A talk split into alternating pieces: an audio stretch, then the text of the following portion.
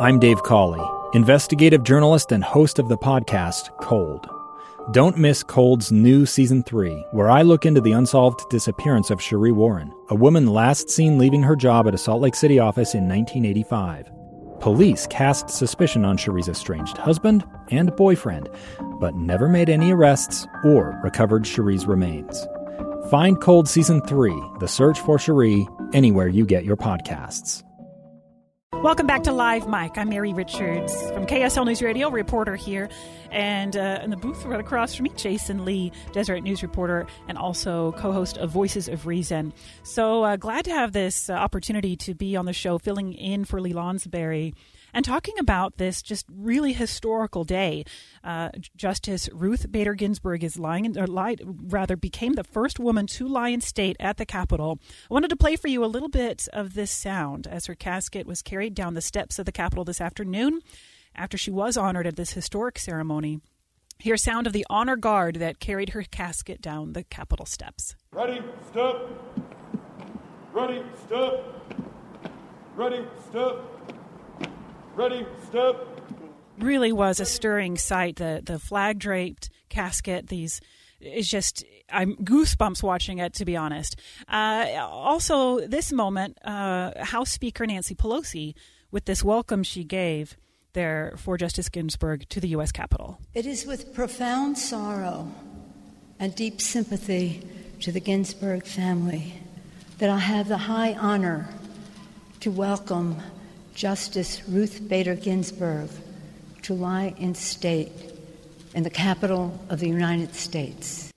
And Jason, she was there at the spot. Um, uh, placed uh, in this area, that, that spot that was built in 1865 for when President Lincoln laid in state. Mm-hmm.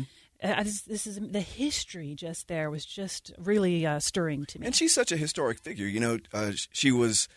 There's only been a few uh, female uh, justices uh, after Sandra Day O'Connor, who's 90 years old, uh, as I come to realize today.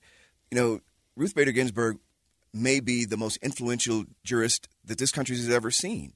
Uh, and that's that's saying something. She's done so much for uh, discrimination, uh, you know, fighting discrimination, and to push for equal rights for people. It's when you think of the uh, what she has done in her life.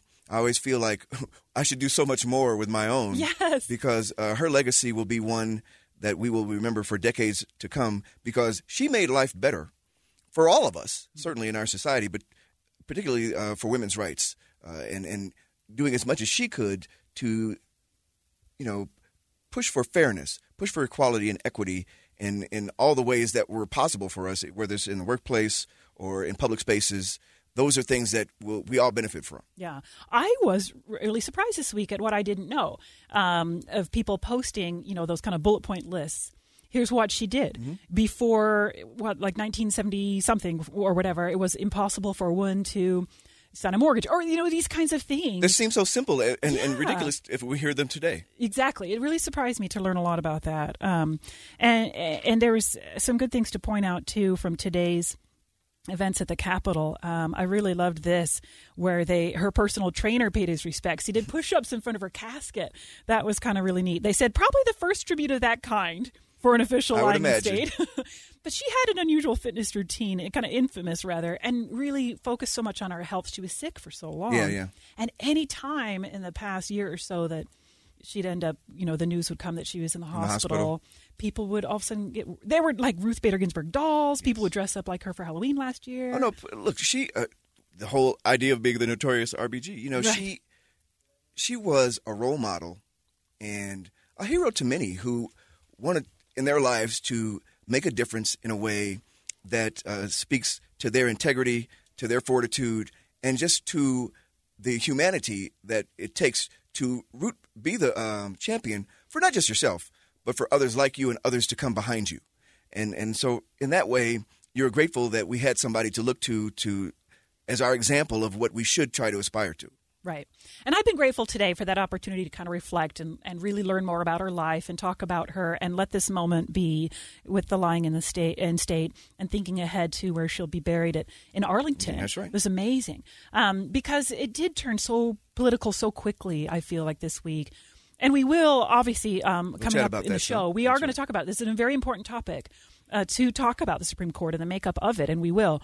But uh, for today um, as well, to kind of to look at this moment was was really special. They made a movie about her, people, uh, and if you haven't seen it, it's worth seeing. And and they make movies about a lot of people, right? But I would suggest to you that the reason behind making a film about a woman whose legacy is um, so prominent and so profound in, in, in the lives of so many people is because when you spend every waking moment of your adult life trying to be an advocate for uh, equality and change in a positive way, then people want to remember you for the good that you left behind. Because I, have always, I remember learning, you know, you try to leave the world better than you found it.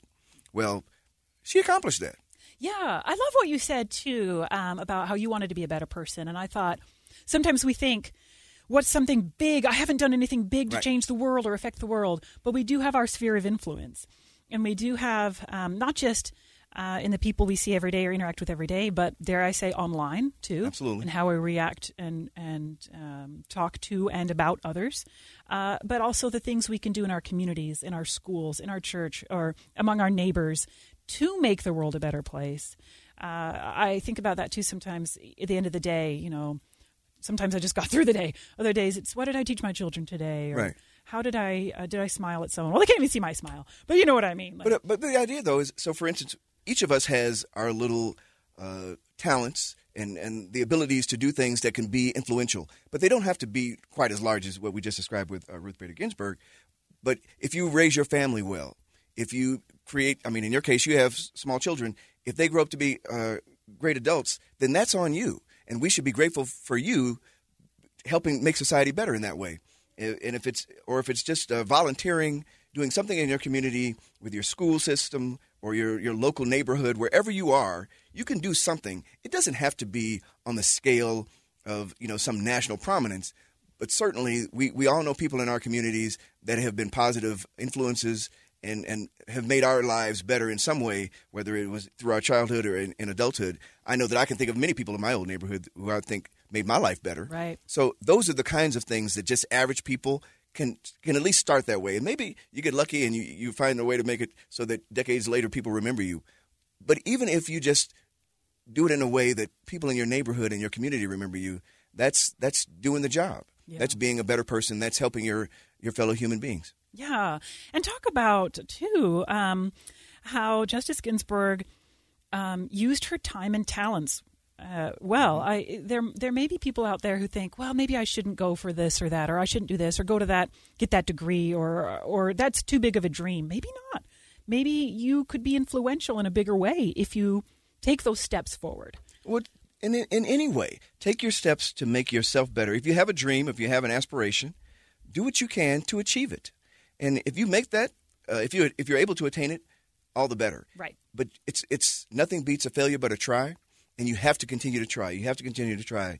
You know this whole idea about you know sometimes you don't make it. Well, keep going. Give it the best you have. That's what she did. She this woman battled cancer. You know she yes. she has a lot at stake for all of us, and she wanted to do the best she could to stay alive for as long as she could, and she did the best job she could. And we're all grateful for that and, and we can use that as our example. And let me tell you, that's uh, that's something to look uh, you know look up to. Yeah. Did you talk about this on your podcast by the way this week? I did. Okay. And so we uh, actually had a chance to speak with uh, a defense attorney about one of the sub- subjects we're going to talk about a little later, and that is how law enforcement interacts with people of color. Uh, there's been, a, a, unfortunately, some police shootings and some violence regarding to people who have been having mental episodes how we can kind of change that for the better. Also about RBG because uh, her legacy is one that will be lasting for so long, and now it's become the top political issue in America because we have to replace her on the court, right. and whoever is that person. They're going to have some big shoes to fill, right? And I will tell you, uh, I, I I don't necessarily envy them, but I do hope it's somebody who certainly is qualified and can offer as much, uh, you know, of their determination, of their humanity, of their legal genius uh, to make us the country that we aspire to be. Yeah. And for that, we, we can always look better for that. So when we come back, look for that as uh, the topics we're going to talk about. We're going to talk about RBG a little bit more and uh, the politi- political implications of her death. As well, we're going to talk about what can be done to help uh, mitigate these circumstances with uh, interactions between law enforcement and individuals to again make our communities better, and that's uh, that's hopefully what we're going for. You're listening to KSL News Radio. Two years ago, Americans watched in horror as a crisis unfolded at the Kabul airport. There's desperation and anguish. More than 80,000 Afghans have since arrived in America, but this story is still unfolding. I'm Andrea Martin. In my new podcast, Stranger Becomes Neighbor, we'll find out what happens to these new arrivals in our communities. Who would help our newest neighbors? Follow us at kslpodcast.com, Apple Podcasts, or anywhere else you listen.